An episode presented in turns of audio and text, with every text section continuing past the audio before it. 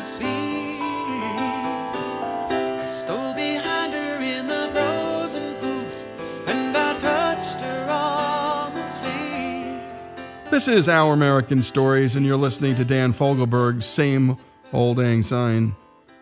And this is our Story of the Song segment.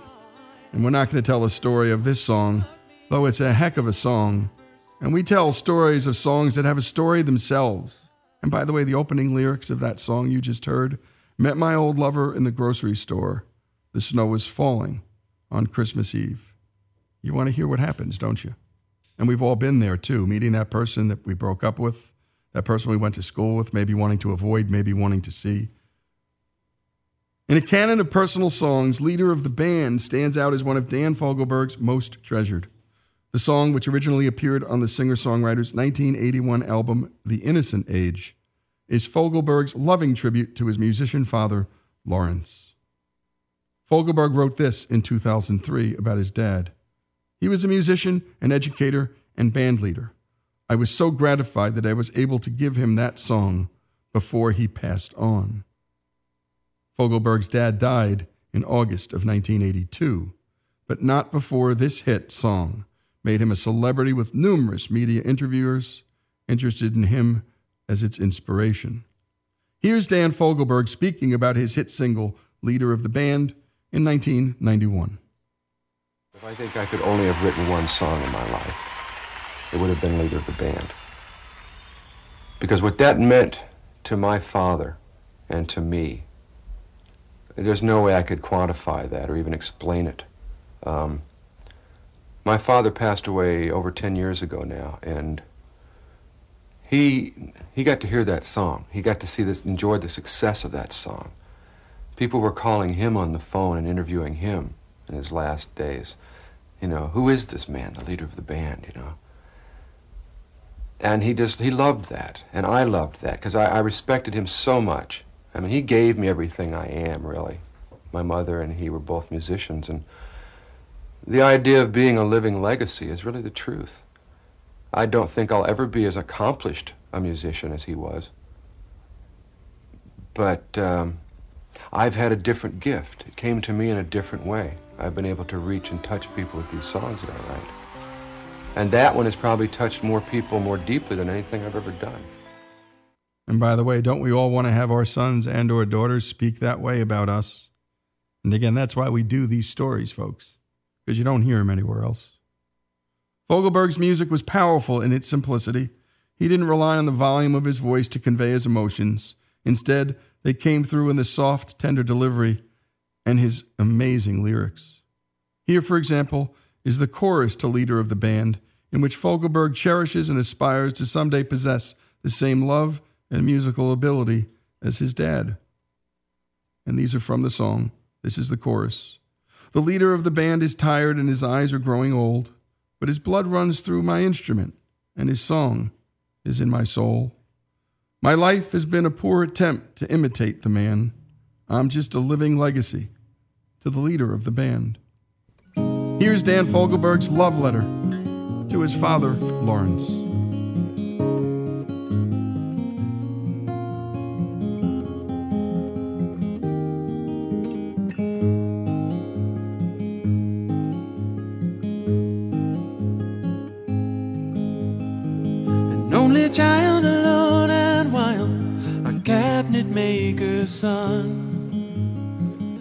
Hands were meant for different work, and his heart was known to none. He left his home and went his lone and solitary way, and he gave to me a gift I know I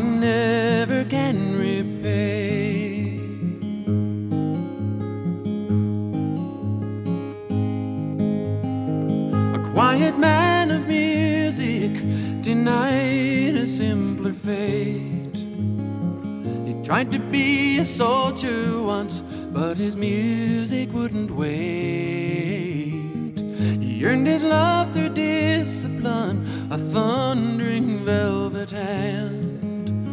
His gentle means of sculpting souls took me years to understand. The leader is tired and his eyes are growing old. But his blood runs through my instrument and his song is in my soul. My life has been a poor attempt to imitate the man. I'm just a living legacy to the leader of the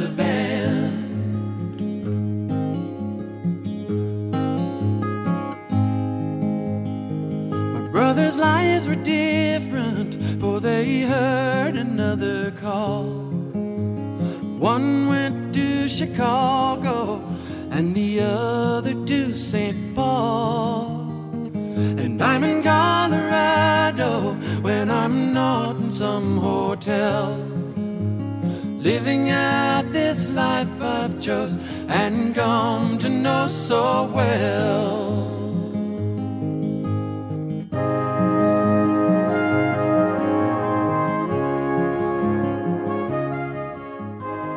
And the story of the song, Dan Fogelberg's tribute to his dad, Lawrence.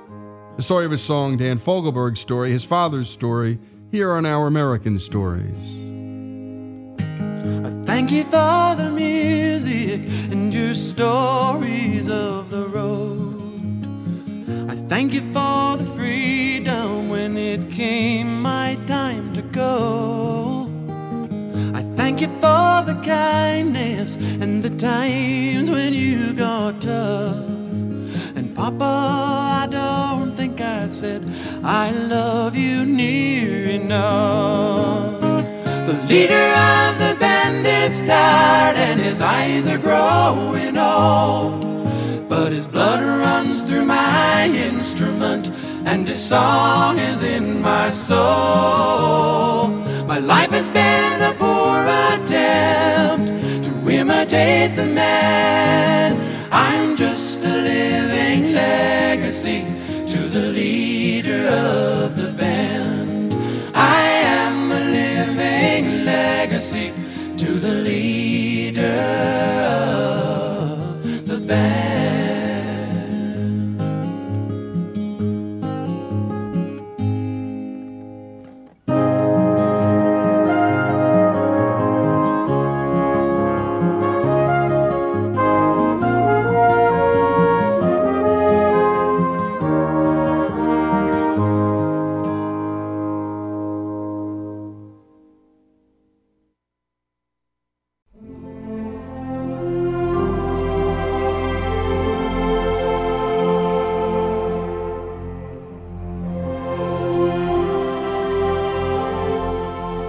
This is Our American Stories, where we bring you stories about everything history, sports, the arts.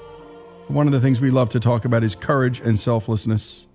And this next story by Alex Cortez is one heck of a selflessness and courage story.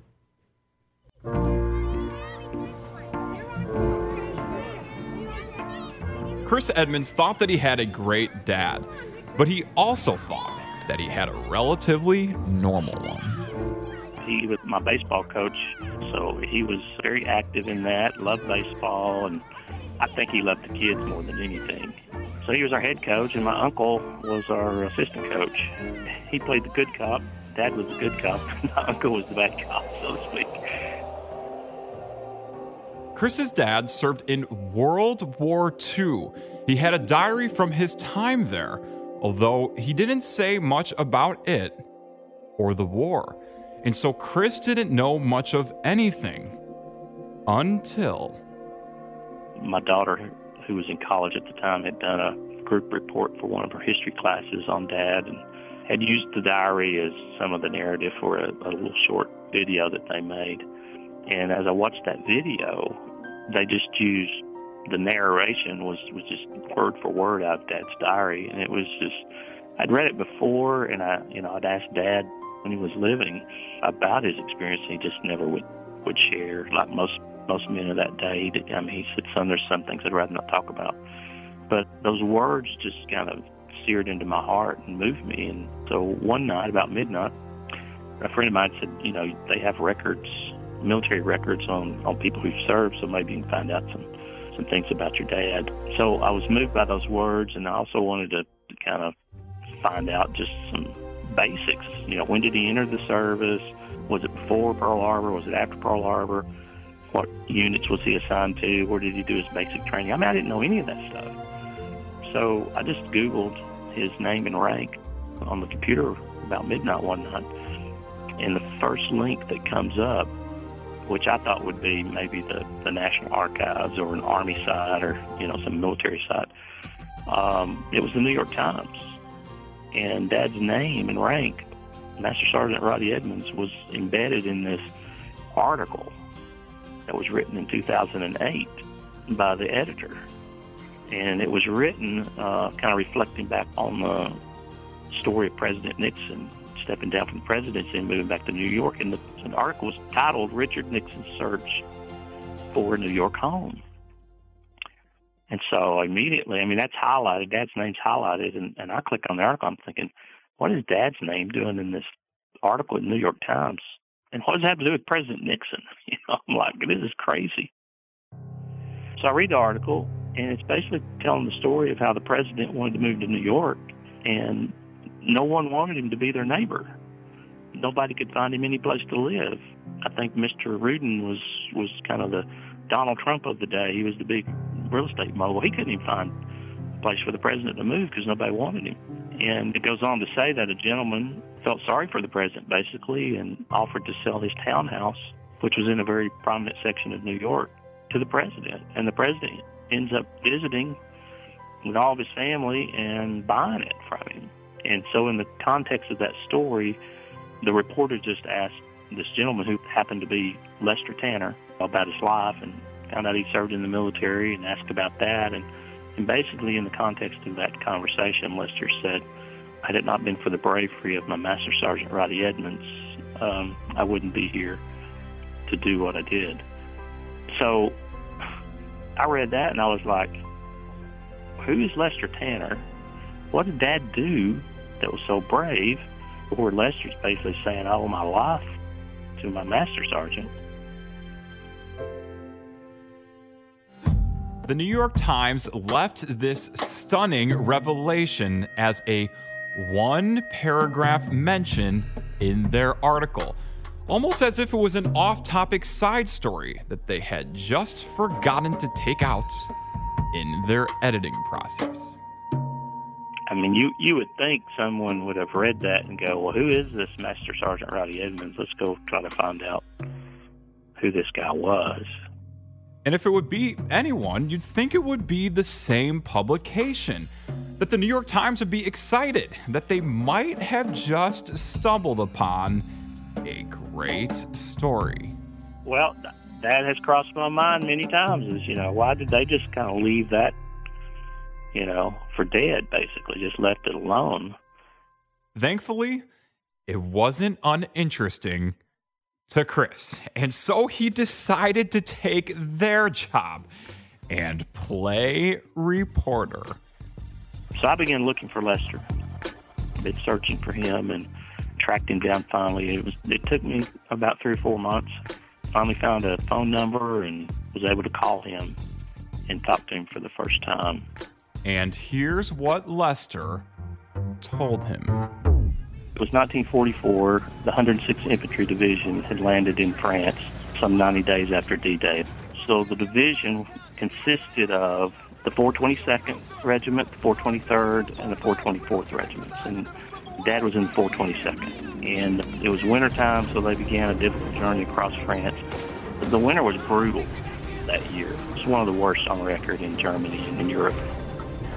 When they reached the Schnee Eifel, which is just kind of a rugged mountain range in Belgium near the German border, they got there on December 10th. And the soldiers took up their places along that 26 mile front, which was really a thin line of Allied troops protecting that area and Dad's regiment took the forward position. So when the Germans came through, Dad and his men were at the point of the spear. So they took the first brunt of that heavy assault. Then on the 16th, the 422nd was the first to be surprised by the massive German assault. The Germans had 400,000 troops amassed in that area, 1,600 artillery guns, and 1,200 tanks. And the Allied forces, mostly Americans, they had rifles and a little bit of artillery, maybe a few tanks, but they didn't have that kind of firepower. Plus, the 422nd had not seen action, so they were green. So the Battle of the Bulge began. The Allied forces, they were just greatly outnumbered and outmatched. Dad's regiment was quickly cut off, surrounded, but they continued to fight with all they had. But most of the 422nd were either killed or captured. Dad in his diary speaks of stepping outside for a moment and a bullet whistling by his head and embedding into the building just two inches above his head. And he basically said, you know, I, I really thank God that, that he spared me. And then later that day, I mean, the battle broke open, and Dad and several other men had formed a convoy and was sent by the colonel to try to punch a way out. They thought they'd found a way out, and they actually got stopped because the front Jeep hit a mine and exploded and blew everybody out of the Jeep, and they stopped to help, and then they were quickly surrounded. He also was ultimately captured, along with more than 20,000 GIs during the battle, and the men of the 422nd were stripped of their winter clothes. They were forced to march some 50 kilometers over rugged, icy terrain to Gerolstein, Germany, where they were loaded on the train. They spent the first night in a churchyard in Bleialf, Germany, where the men, they, they basically slept on top of each other in order to stay warm and not freeze to death. They said they, they slept in pyramids on top of each other. There were several men who couldn't march, and if you didn't march, you didn't last. And so uh, the ones who couldn't make it uh, were shot or left for dead. And so they were locked in overcrowded boxcars at the train station, standing room only, no food, no water, no way out.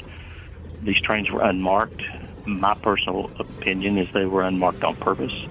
They should have had a red cross on the top of the trains to signify to any of the Allied Air Forces that this was a POW train, but they didn't. So all the American boys spent seven harsh days really between walking and riding in trains, freezing weather, traveling to Stalag 9B, Bad Orb. It was their first POW camp. And they arrived there on Christmas Day. Of course, at Bad Orb, it was one of the worst, if not the worst, German POW camps. There were thousands of American GIs crammed into that camp. They were there for about four weeks, and Dad and the other NCOs, non commissioned officers, were taken and they were sent to Stalag 9A Ziegenhain. So it's at Ziegenhain where Dad became the highest ranking American soldier there. He was responsible for all the Americans in that camp. 1,272 Americans. And what would he do or not do? How would he lead or not lead all of these men? That story after the break.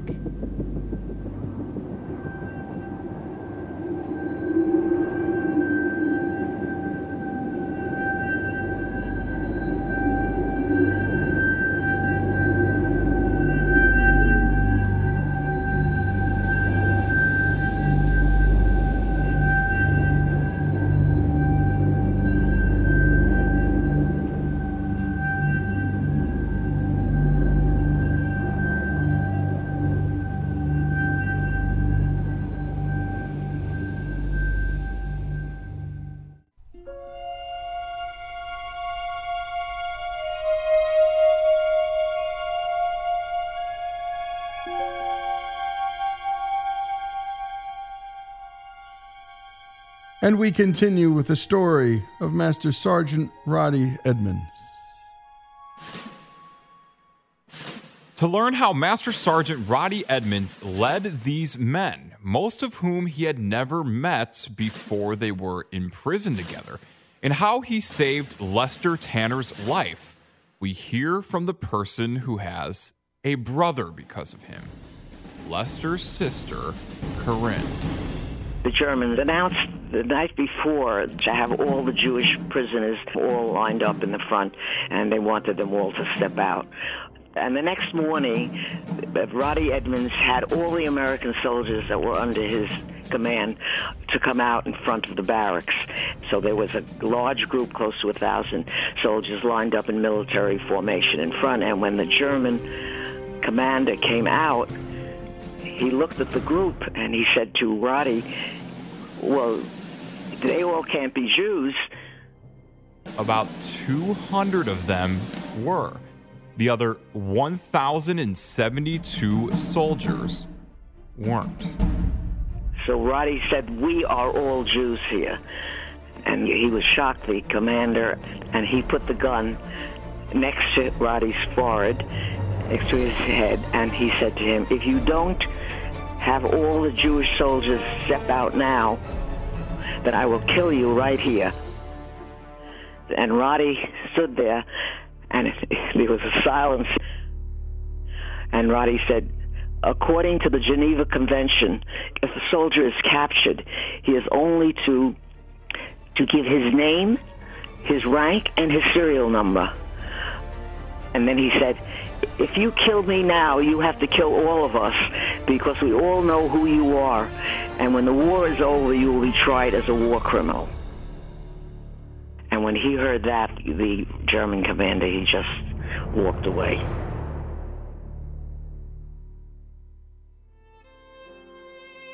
Her brother Lester, a Jew, survived that day along with the other Jews and was able to come home because of Roddy Edmonds and his courage, his willingness to sacrifice his own life for the lives of others, others who weren't of his same faith. Roddy was a Christian.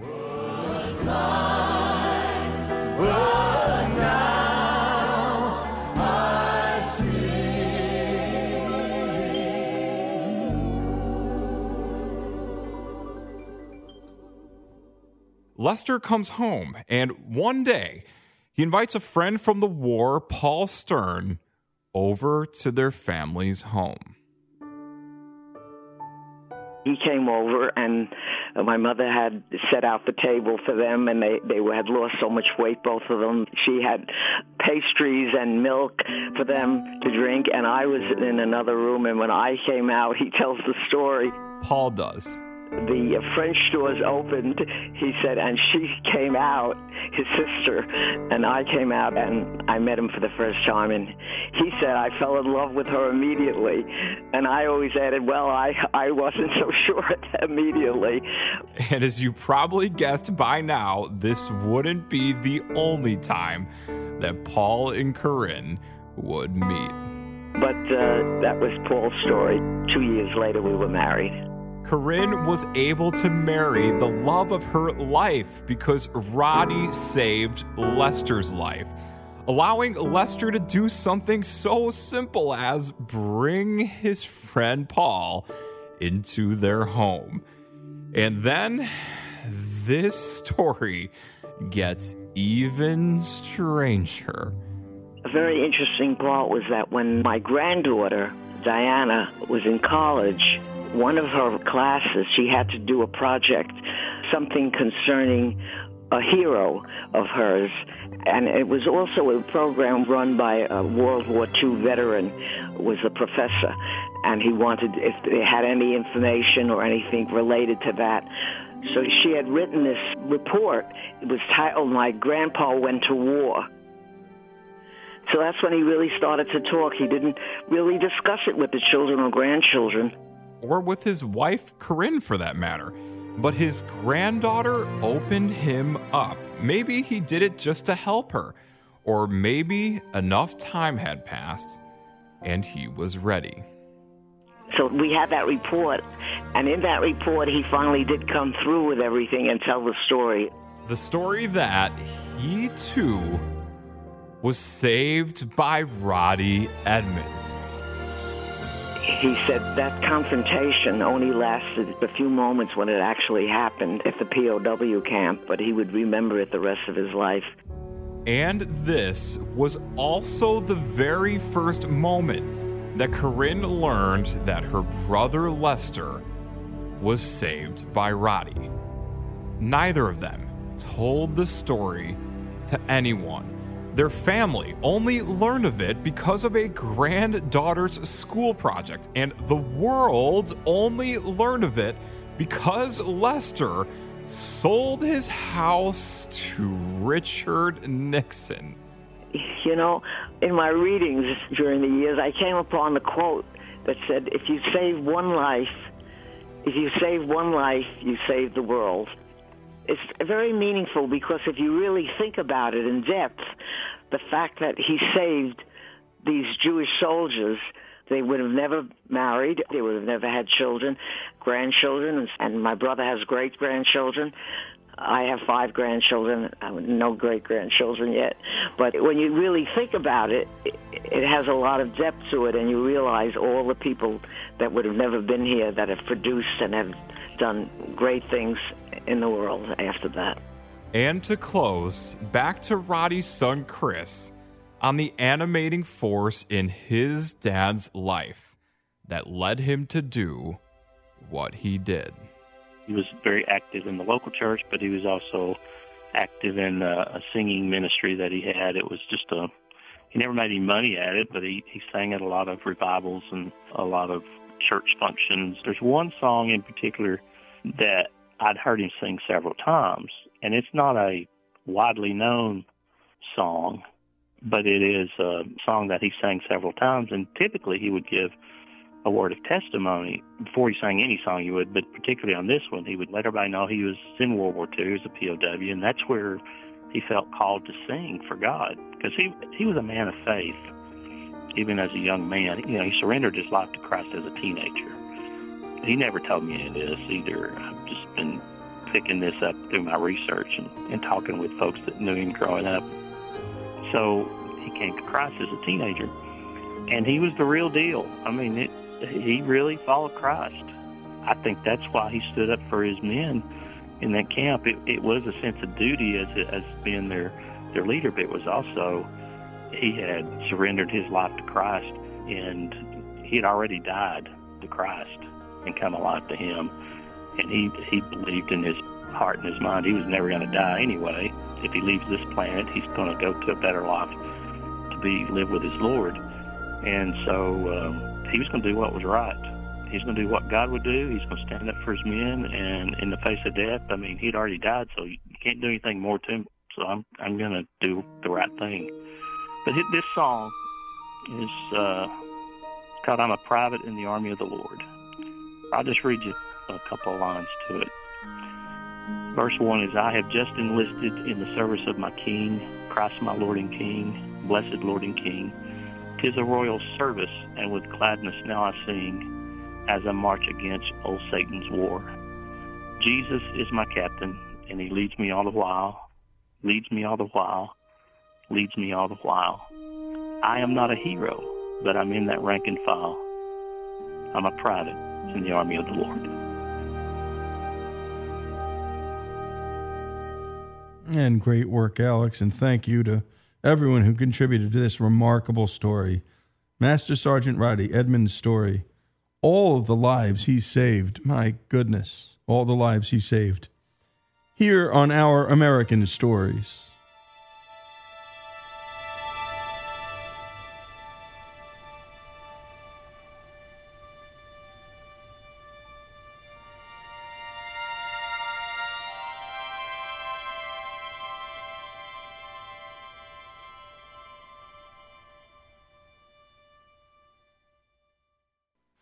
I'm a soldier in the army of the Lord. I'm a soldier in the army.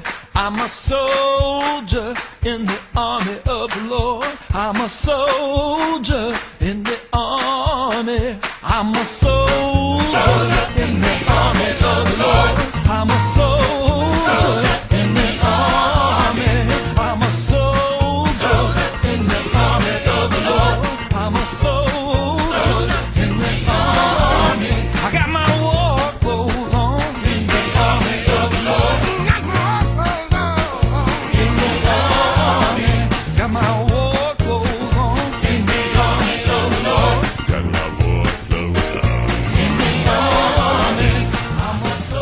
This is Our American Stories, and you were listening to Lyle Lovett singing I'm a soldier in the army of the Lord. And no one knows better about that cross, that intersection between country music, gospel music, and roots music better than Lyle Lovett. And what a beautiful rendition of that song. We'd heard the lyrics earlier, and we're going to continue telling the story of Master Sergeant Roddy Edmonds because it doesn't stop where we left off. On January 27, 2016, Edmonds and three others were posthumously honored at the Israeli Embassy in Washington, D.C. The occasion, the International Holocaust Remembrance Day, and the four that were honored had all been declared righteous among the nations, a high honor from Israel's Holocaust Museum, Yad Vashem, to non Jews who saved the lives of Jews during the Holocaust. The last two segments, we learned how Master Sergeant Roddy Edmonds saved around 200 Jews, and the others that were honored at this ceremony, well, they did just the same. One that was honored, Lois Gunden of Goshen, Indiana. She volunteered in 1941 to work for the Mennonite Central Committee in southern France as an English tutor. She established a children's home that became a safe haven for Jewish children, children she convinced the parents of to part with, or that she helped to smuggle out of the country to a nearby internment camp. Lois protected these children from the hostile French police, and she was eventually detained by Germans. She was released in 1944 as part of a prisoner exchange program. And other honorees, Valerie and Morella Zabeski. They were a Polish couple who safeguarded the daughter of a Jewish woman hunted by Nazis after fleeing the ghetto. President Obama was at this ceremony to honor these people. So was Steven Spielberg, and these are real heroes, folks. And Spielberg, the director of the acclaimed movie Schindler's List about Oskar Schindler, who saved 1,200 Jews during the Holocaust. Spielberg is also the founder of the USC Shoah Foundation, which has created an archive of over 55,000 video testimonies of survivors, witnesses, and perpetrators of the Holocaust. And we're working with them and bringing so many of the stories they have there onto our airwaves for all of you to hear. But the best speech of them all that day came from Israel's ambassador to the United States, Ron Dermer. He had these words to share with the people there. The Holocaust poses two difficult questions for all of us. Questions that challenge both our faith in God and our faith in man. First, how could a compassionate God allow the Holocaust to happen? Second, how could seemingly civilized societies produce so many individuals who could perpetrate such horrific crimes? In trying to grapple with these two questions, perhaps we should consider two other questions, two much older questions. They are two questions recorded in the Bible. They are the first question asked by God and the first question asked by man. After Adam and Eve disobey God in the Garden of Eden, we read that they hide in shame as they hear God's voice. Ayeka, where are you? God asks. The sages of the Jewish people teach us that where are you is not a question God is asking for his sake. It's a question God is asking for our sake. It is a question meant to spur introspection, to instill in us an appreciation that we are moral agents in the world, that we are responsible for the moral choices we make. Ladies and gentlemen, the six million Jews killed in the Holocaust were not the victims of an earthquake a hurricane, or some other random natural disaster that would understandably turn our eyes to the heavens for answers. The six million Jews killed in the Holocaust were murdered by other human beings, by human beings who had a choice. So perhaps the question, Where are you? Ayeka. A question that so many asked God during the Holocaust and which so many of us have been asking God ever since is not a question for us to ask God, but a question for God to ask us. Where was man during the Holocaust? Where was the moral compass of the millions who simply looked the other way as the Nazis and their army of willing executioners perpetrated such monstrous evil? Rather than honestly confront this damning question, people instead tried to excuse their inaction. Too often, they justified their failure to accept our moral obligations to one another by hiding behind another question. They answered the first question asked by God in the Bible with the first question asked by man in the Bible. It was the question asked by Cain after murdering Abel. Hashomer achi anochi. Am I my brother's keeper? Am I my brother's keeper? Ladies and gentlemen, we are all here tonight to honor four people who were their brother's keeper. We are all here to honor four brave individuals who saw their actions not as an act of courage, but as their most fundamental moral obligation to their fellow man. And that is precisely what makes them true heroes. They are heroes not simply because they had an answer to Cain's question, they are heroes because they had an answer to God's question. To the question, Ayeka, where are you? These four had an answer. In an age of so much indifference, they acted. In an age of so much cowardice, they were courageous. In an age of so much darkness, they were a source of light. So, in honoring these four righteous souls tonight, let us not only recognize their remarkable heroism, let us hope that their light will inspire us to live our lives so that we too will be able to give the right answers to those timeless questions, and in so doing, build a better future for all humanity. And such beautiful, such eloquent words. And thank you, Ambassador Dermer, for those words. And as we've learned in the Jackie Robinson and Branch Rickey story, as we learned in the Martin Luther King story, the source of power of these men, the insurmountable things they did, did not come from man. And too often, as we tell these stories, we don't give the source, the divine inspired source that allows these men to bring a little bit of heaven down here to this earth. And that's what these people all did. And by the way, among the 200 Jews saved by Master Sergeant Roddy Edmonds, Paul Stern, Sonny Fox, Skip Friedman, Hank Friedman, Lester Tanner, and we will assemble as many names as possible and add to that list. And we're going to try and talk to as many people as possible. And by the way, so many survivors are now dying off. And to capture their memory and to capture these stories, well, we're dedicated to doing that here on Our American Stories. The men who served with Master Sergeant Roddy Edmonds in World War II, like Lester Tanner, used to call him the old man. They thought he was 28 or 29, even 30. Well, they were only 18 or 19. And it wasn't until Roddy's son Chris and Lester met that he shared with him that his dad was only 21 and 22 years old at the time, just a few years older than Lester.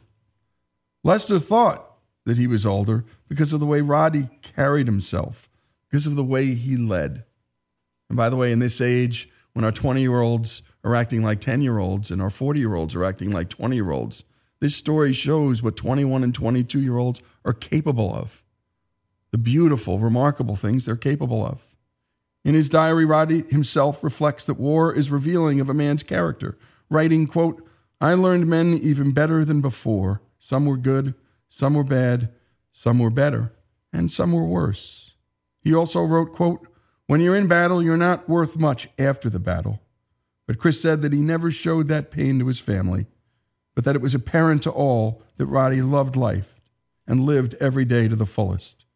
Rodney was saved by his Savior and while they were imprisoned in Germany, Rodney made sure that the men he led could also draw on their faith as a source of strength. In his diary, he had a list of the religious services that he tried to conduct. He had Catholic, Protestant, and Jewish written down. Two of the three were not his faith. Roddy Edmonds' story here on Our American Stories.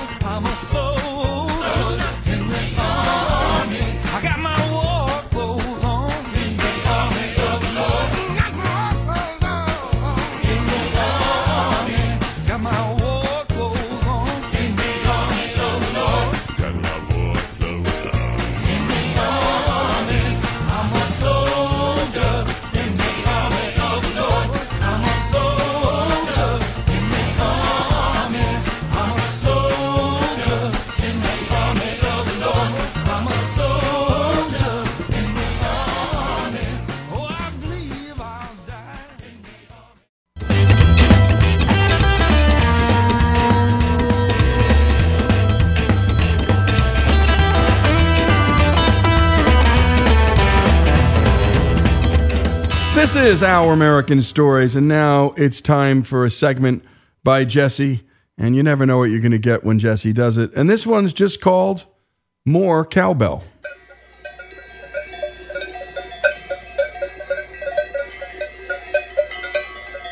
We're high up in the Swiss Alps, and that sound that you're hearing is a herd of cows wearing cowbells. The cowbell was originally intended to make livestock easier to locate if they wandered off. Different bells have different specific sounds to identify important characteristics of the animal, such as age, sex, and specific herd identification. It is difficult to pinpoint when exactly the use of cowbells began, but the earliest examples of truly recognizable cowbells date back to the Iron Age. Just as soon as they were made, cowbells were used for music in sub Saharan Africa.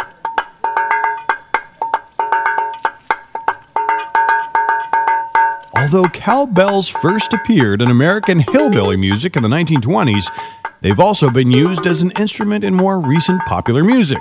The intro and ending to the 1958 track Heartbeat by the American artist Buddy Holly, a USA minor hit which reached number 82 in the Billboard Hot 100, is quite possibly the first use of the cowbell in pop music. Heartbeat, why do you miss when my baby kisses me?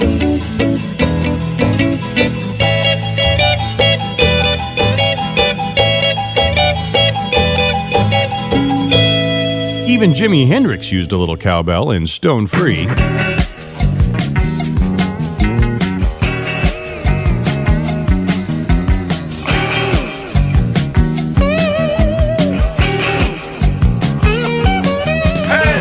And who could forget the cowbell in Lowrider? God, this is really a good song.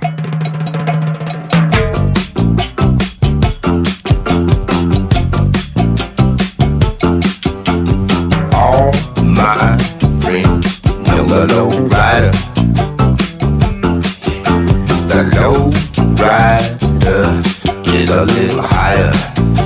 But arguably, the most famous cowbell of them all can be found through the entire track of Blue Oyster Cult's Don't Fear the Reaper. Released as a single, it was their biggest hit, charting at number 12 in 1976.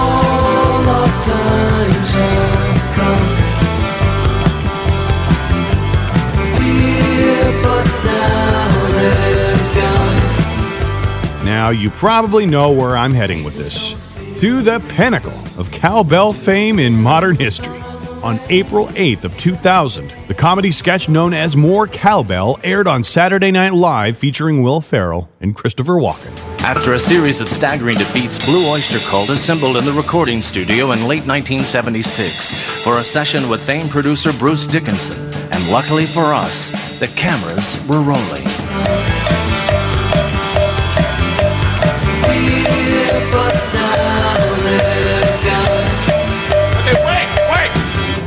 Stop. Um, Bruce, could you come in here for a second, please? That, that was going to be a great track. Guys, what's the deal? Uh, are, are you sure that was sounding okay? I'll be honest, fellas, it was sounding great, but I could have used a little more cowbell.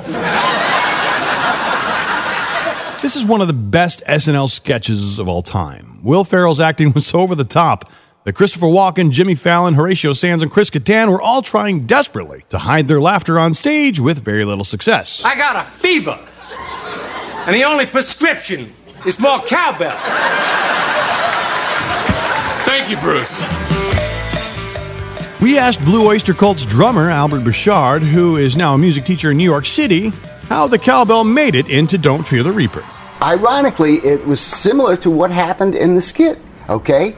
It was, we had put a whole bunch of uh, overdubs on the, on the song, and one of them was um, uh, Randy Brecker put a, the, he put a flugelhorn part on it, or a trumpet or something, in the, in the middle part, the, that part. So, uh, and we didn't like it.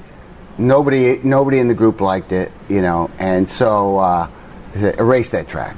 So I said, "Hey, I want to do, I want to do a triangle in that part. That's what I want. I really, I hear a triangle in my head." And they're like, and the the uh, one of the producers, there was three. There was Sandy Pearlman, Murray Krugman, and David Lucas. David Lucas was a jingle producer, and he produced. Uh, a lot of AT&T reach out reach out and touch someone or uh, it's the Pepsi generation I don't know if you, you're too young but anyway these were big uh, uh, ads back and uh, he was a madman so uh, he said uh, okay you can put the triangle on it but try a cowbell I just want to hear a cowbell and I said why you think that it, is the tempo not steady enough and he goes no don't the tempo is fine it's I just want to hear that sound I said, okay. So I play it and I'm like, nah, it's not working. And he's like, oh, well, put some tape around it. So I put some tape around it. And he's like, he's like, yeah, yeah, that's it. I said, I don't know. Let me try a, beat, a beater. So I used like a timpani mallet. And, and everybody's like, yes, that's it. That's it. So it's funny that, uh, you know, that Will Ferrell, because he wrote the skit, and it's funny that he even noticed it because it was mixed very low. You don't even really notice it in the track, you know. But the last time I checked, we don't have a whole lot of songs that feature the cowbell. I gotta have more cowbell, baby. More Cowbell has its own Wikipedia page, remixes, tributes, and endless reenactments. It also has its very own app.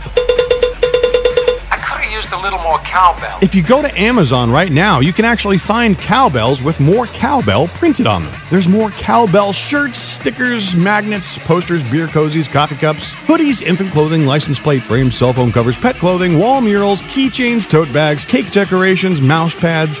I even found a more cowbell frisbee. And that's just on Amazon.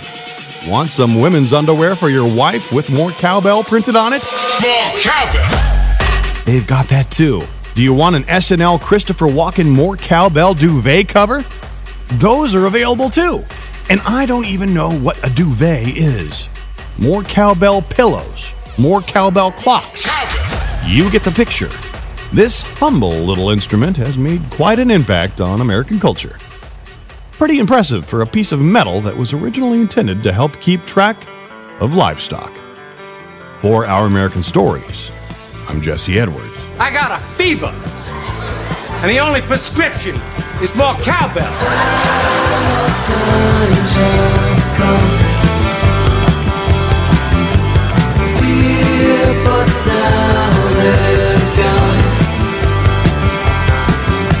Seasons don't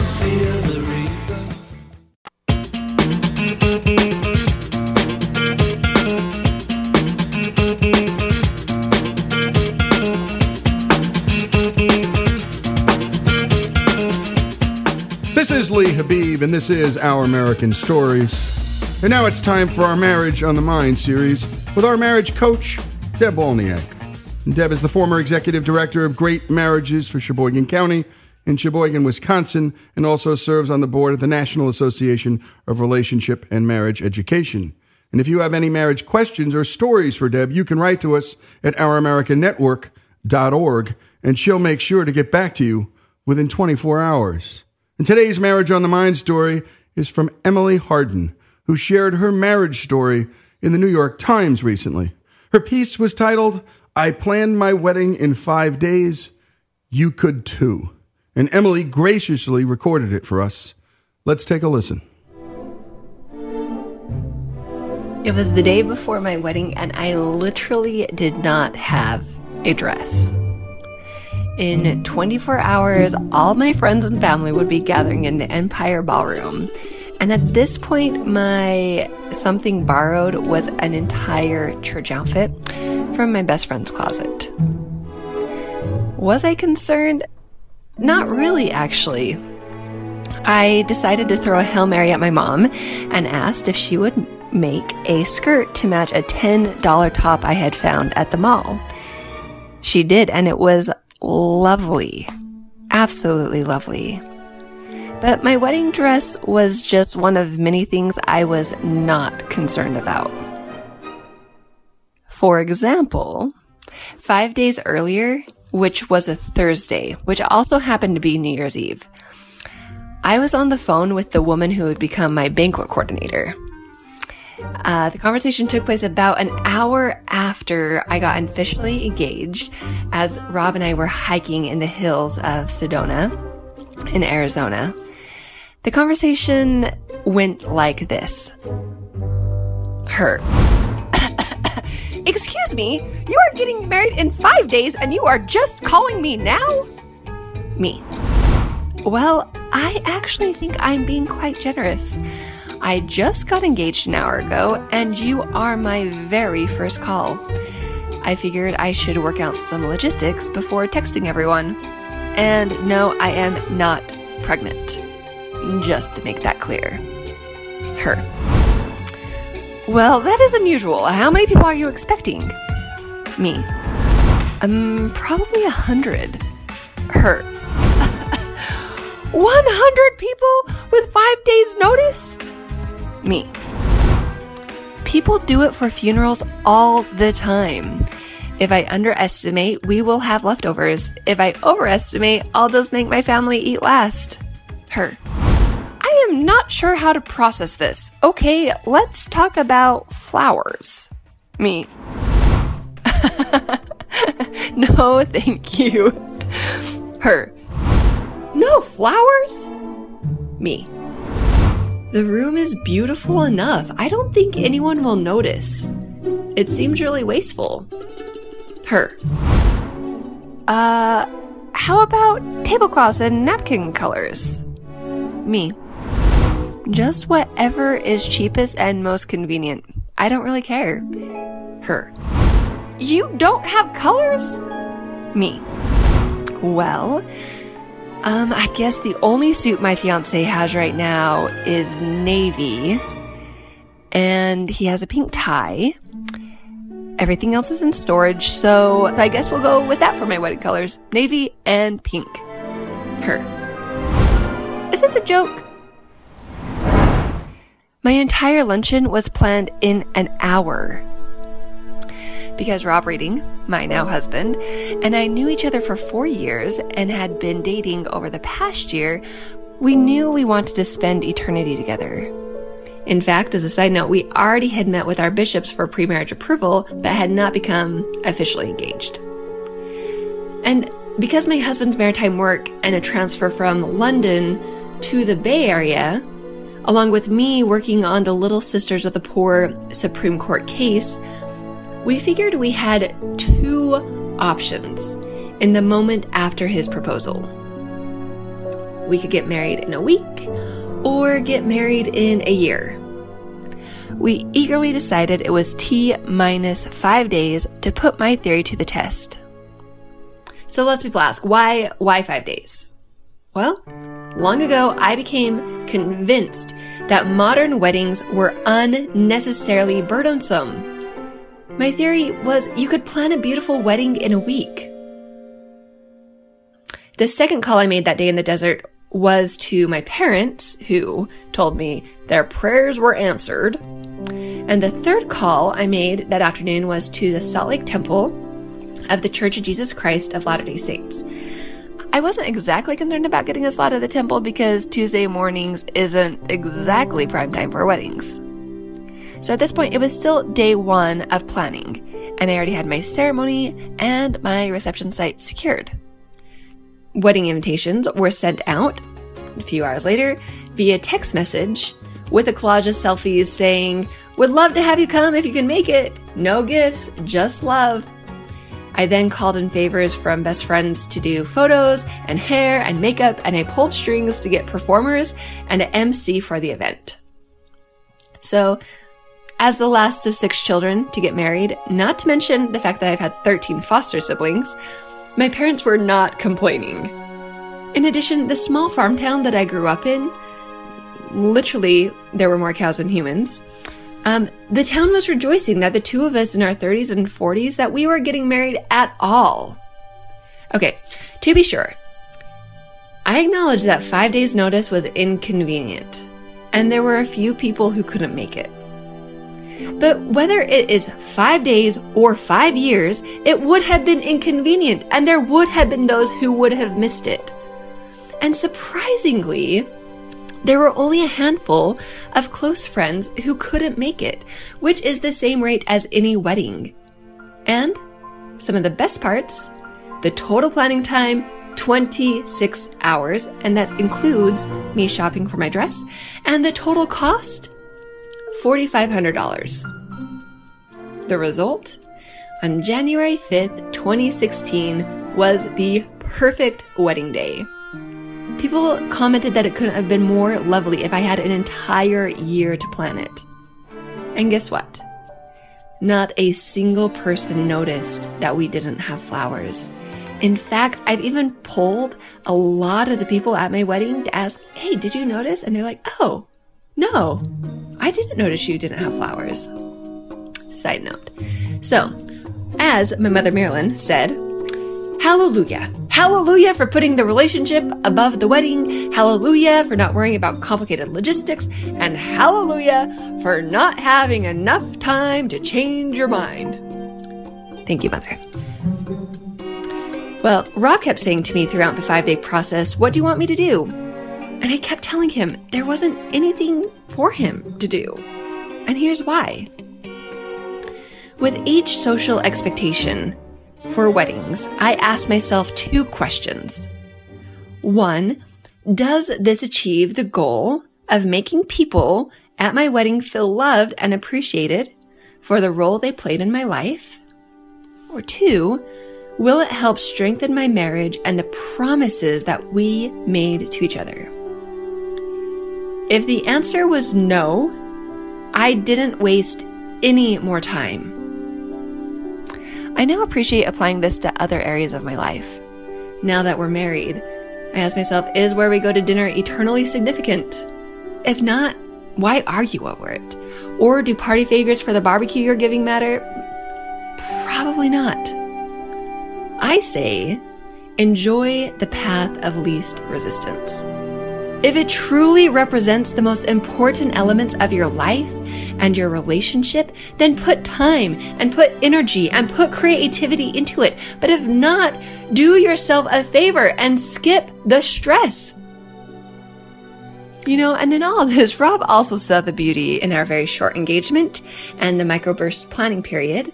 He said, the longer it plays out, the longer the nuisance. It would have just been an obstacle to starting your life, so why wait? So, you know what? I may not have a $200 gravy boat, and I may have worn an 888 Walmart wedding ring that eventually turned my finger green, but our flowerless navy and pink wedding set the perfect precedent for married life elegantly simple. And thank you, Emily, for that. And when we come back, we will be joined by Deb Wolniak to talk about weddings, stress, and so much more. This is Lee Habib. This is Our American Stories. Emily Hardman's story from the New York Times. I plan my wedding in five days. You could too.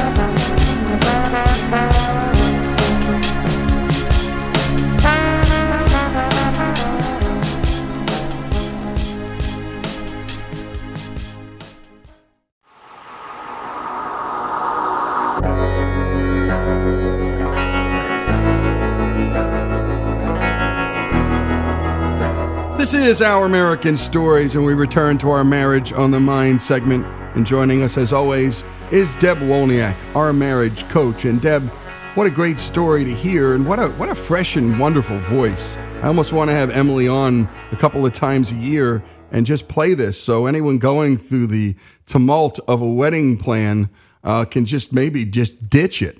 Uh, talk about uh, your first impressions when you heard this. Well, it is refreshing. That's the key word there because so many couples get tied up in knots, literally, about planning a wedding that is there to, you know, maybe it's been a dream of somebody for a long time, but ultimately when that wedding is done and they're spending an average of 35000 on a wedding now in America. Um, Deb, hold on a second. Deb, you said 35000 is the Yes. average? Yes, that's the average. It does include our big cities like New York at 78, Chicago at 60, and LA at 44. But, you know, the reality is most couples are spending around 10 grand. That is the goal. But even then, for some folks, that is a huge stretch. And to have couples that are having 200 guests or so, that is a big responsibility. And let me tell you, when that's done and the honeymoon's over, your reality is going to set in. Um, this is a commitment I made for the rest of my life. And what do I have to show from weddings? Some awesome pictures, some great memories. Absolutely. Those are all things that are important. But what did you do financially that's going to set you ahead or back at the starting line of your marriage? And, and Deb, you know, coming into the marriage, this first crisis point, I actually think the wedding is the first crisis point. And so if you two learn how to negotiate through that crisis point, my wife and I did it fast like this. We did it cheap because we just said we are not incurring debt to go into the future of our life. And as you as we've talked about, Deb, finances is one of the key strains on a marriage. What a oh. crazy way and what a crazy precedent to set for your marriage. How are you going to handle other crisis points? The first house comes up. You want to keep up with the Joneses, so you get a house you can't afford, so on and so forth.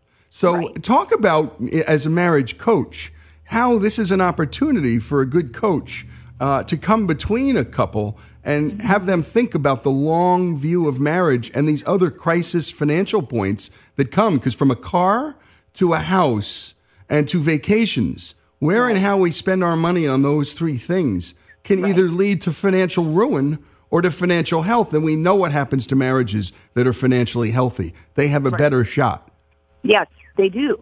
And that you're on the same page for those things. So I'm going to challenge folks that are listening to, hey, yes, have a designer wedding, one that fits your pocketbook, your lifestyle, and your goals. That's an important lesson. But also have a designer marriage. So many people go into the act of getting married that they don't consider how their relationship stage is at and really knowing where the other person is at when you make that, let's face it, business decision for life. You would not go into a partnership with a business without checking out the other person's motives and goals first and to know where that other per- person is at and that you're on the same page. Why would you go into a lifelong commitment for marriage and not check those things out? I believe there's a lot of people that have a great, great love for each other that don't take the time to do the double checks before they walk down the aisle. And don't you want to know that you know that you know why you're marrying that person?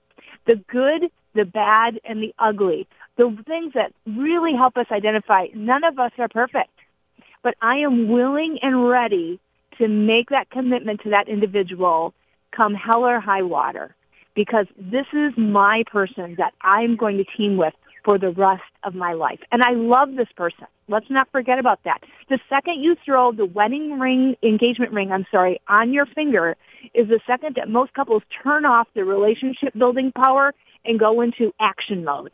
I got to get this thing and this and this. And you'll see it with a lot of brides. They just go into the zone sometimes with their, their mothers that they just get so involved in the wedding. They forget about the relationship. They come to the day and that bride is on one end of the aisle or the, you know, wherever you're getting married at and the groom's at the other and she's going or he's going, oh my gosh, I hope this works. And if you think you're thinking that right now and you're planning your wedding, you need to stop and make sure you have a coach that can come alongside you and do some of that premarital coaching that is so, so important. I will always say Prepare and Enrich is one of the number one ways in 30 minutes that you can find out where your strength areas are and where your challenge areas are so you as a couple can go through this lesson plan of six weeks and know where you're at. Know exactly how you're going to use the tools on relationship wellness to build your relationship so you can have the relationship everybody else envies because they want the same thing too, whether they tell you or not. It's not about the car you drive or the house that you have or 2.5 kids. It is about a solid relationship that you can come home to and feel that safety and warmth and love. And that is something we all crave. And no dollar is going to get you there. You have to work on it yourself. And Deb, you talk a little bit about in our notes about the social media aspect of this and how appearances versus reality is intruding into all of our lives. And let's face it, nobody puts a, a bad experience on Facebook and everybody's right. looking to see if they can outdo or outgame the next person on social media. And so, in some respects, costs have probably amped up because people are competing against one another for the oh. superior wedding, the better photo, the better picture. This actually harms relationships. I, I can't wait to see the 10 year and 20 year studies of Facebook on human psychology. But talk about how it might affect and disrupt a marriage. I'll give you one very good example why this came up. I was told the other, I have not seen this footage, but there was a couple that was getting engaged and the gentleman was so nice to be able to maybe have his friend from the bushes tape and take pictures and make sure the video was ready so they could put that up on Facebook afterward. And as he got down on one knee and asked this girl to marry him, the first thing she said, is there a camera? Is there a video? Oh my gosh. Oh, there is. Oh, that's great. Um, can we redo this? I mean, she took the moment away from him, and he was so patient with her. They did it 30 times. 30. Why? Because they wanted that perfect moment. But the crazy thing is they'll never get it because that moment was taken away by image. And I'm going to tell you what, I know a lot of people are going with that right now because they want to outdo their friends. You have nothing when you do that. Nothing people do not understand what love is anymore. They don't understand relationship. They're getting into that social media and the front, what you're wearing, what you're doing, where you're going takes, takes precedence over true relationship. And part of that is intimacy and vulnerability. If you cannot be truly honest with your future spouse or your spouse, you need to get help to run the marathon that marriage is. It's not a sprint. It's not a photo. It's not a video. It is about you and your partner with the raw naked truth on the fact that you have to grow your relationship and you are the only two that can do it. That's it.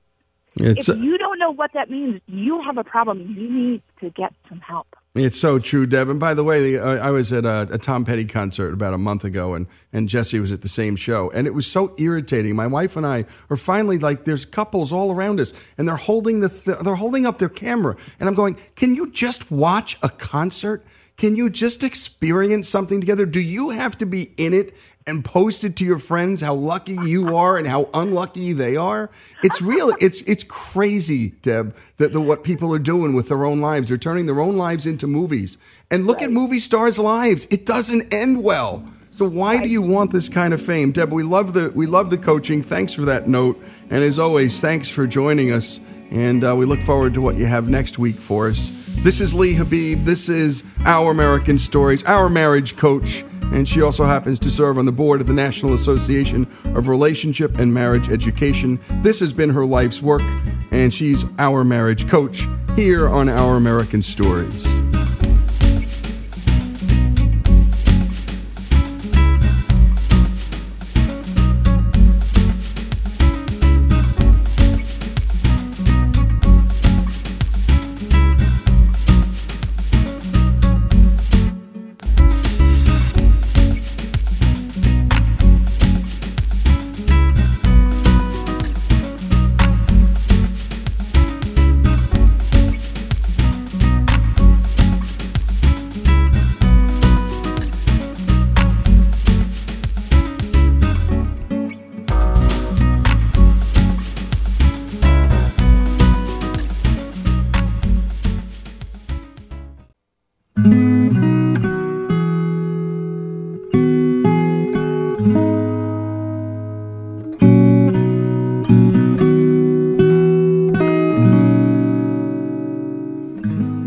Our American Stories. When you hear that music, it's time for a final thoughts. And this can be a eulogy, a remembrance of someone important in your lives or an American life who died. And today we have a final thoughts for you.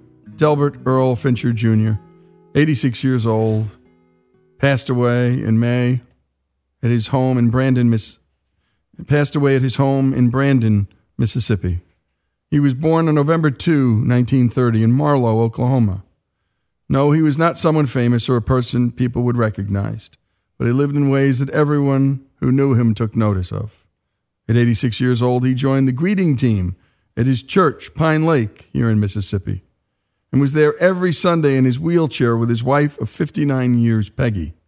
And today we're going to listen in on some of the funeral service.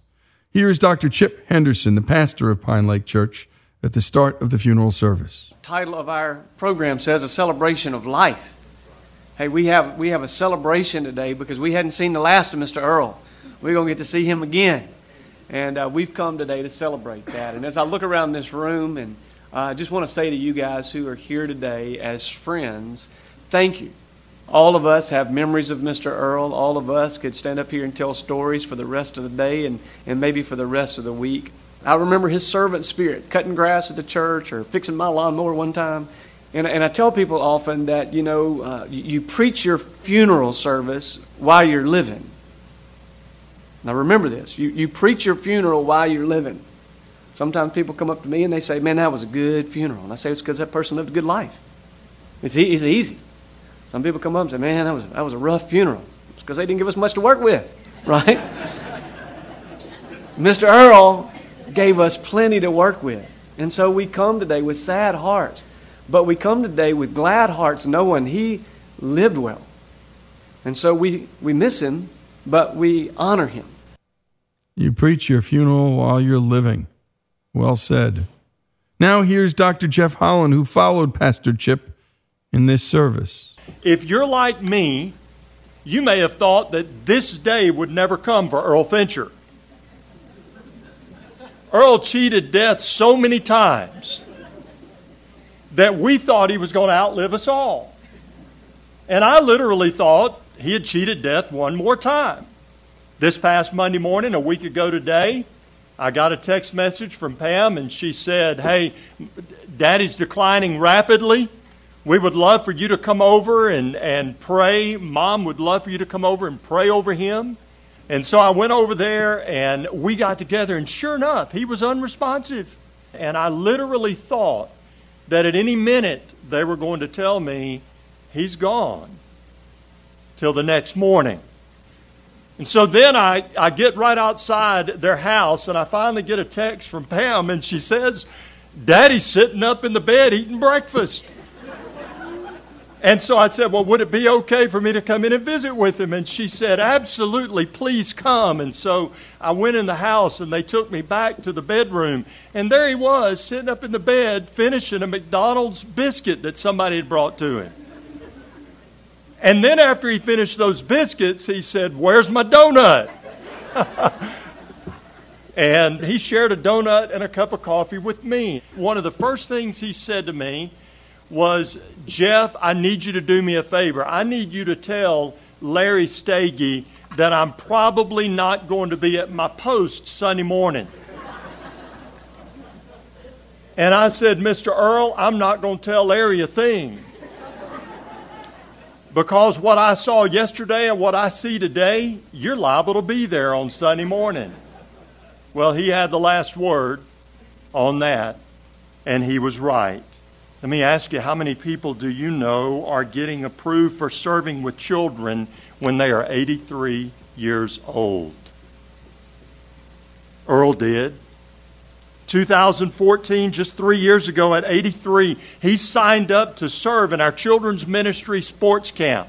And then in April of, of this year, at 86 years of age, Earl Fincher responded to the call of our church to make room in his heart for more people. And he did so by signing up, 86 years old, by signing up to serve on our greeter team. And less than two weeks before he died, he was at his post in his scooter at the equipping hall entrance, making people feel welcomed as they came for worship. Earl's heart of service, well, it marked his entire life. But, folks, this is not just something that Earl had learned to do in his old age. As a younger man, when Pine Lake was located on Spillway Road, as Pastor said, many times he would take his lawnmower up to the church, and for years he mowed the grass at the church. He was known by the children there as the candy man, as they knew that he had some sweet treats in his pocket, and whenever they came to church, he would always bless them with some candy. And I've thought a lot about the way that Earl Fincher served. And it occurred to me that there were two qualities of his life. And there are going to have to be two qualities of any person's life who's going to be devoted to serving others. Quality number one is he is surrendered. He is surrendered. I remember the story of when King David was about to die and he was about to hand the kingdom over to his son Solomon. The last words, some of the last instructions that David gave to Solomon in 1 Chronicles chapter 28 verse 9 were this, "As for you, my son Solomon, know the God of your father and serve him with a whole heart and a willing mind." To serve God with a whole heart and a willing mind implies that you've already surrendered to God, to let Him lead your life. And so I asked Earl on Tuesday morning, Earl, when did you open your heart to Jesus? When did you surrender your life to Jesus Christ? And Earl shared with me it happened when he was about junior high school age. And he told me that he had turned from his sin and he had trusted Christ as his Savior and he had surrendered his, his life to him. Folks, that was about 73 years ago when Earl committed his life to Jesus Christ. And so, if you do anything for 73 years, chances are you're going to get pretty good at it. Jeff shares the second quality Earl had that helped him serve others. But there was a second quality needed if you're going to serve others, and that is selflessness. A selflessness about you. Serving others doesn't always happen when it's convenient for you. Serving others doesn't always fit in with your time schedule or when you think it ought to take place. 1 Peter 4:10 reminds us to use whatever gift we have received to serve others. Whatever gift the Holy Spirit has given us, we're to use that gift to employ it in service to other people. And to do this requires an attitude that says, put others first. Karen shared with me just the other day that she could never remember a single time in her life when she needed her daddy and she let him know, and he wasn't on his way to help her. He was always making sure that he did everything he could to serve and to bless his family. He was a hard worker. Jordan, his oldest granddaughter, shared this. She said, In her 29 years, her granddaddy showed up at every recital, every ball game, or anything his grandkids were involved in. And then it didn't stop with that generation. His great grandkids can say the same thing of him. Just about a week before he died, when he was so sick, Earl was sitting at the ballpark cheering his Joshua on in his baseball game. Selflessness. He finished off with what Earl would have desired for those at his service. In a very real sense, Earl didn't want this day to happen. He said, just let UMC come and pick up my body and let that be done. He didn't want to have this gathering, and I told the family, this isn't for him, this is for you.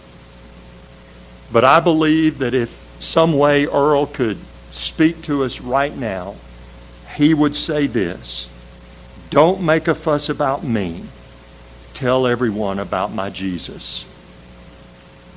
He's the one who made my life worth living. You see, Earl knew the joy of a personal relationship with Jesus Christ.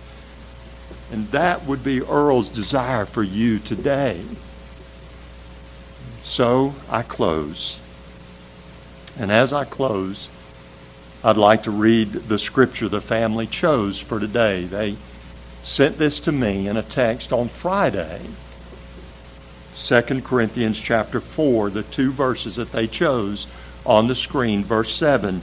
But we have this treasure in jars of clay to show that this all surpassing power is from God and not from us.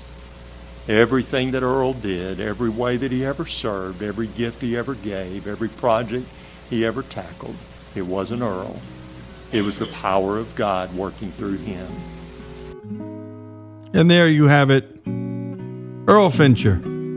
Just a guy next door. But not really. Surrender and selflessness, hard work, and always showing up. Always being there for the kids, then the grandkids, then the great grandkids. This is Our American Stories, Earl Fincher's story.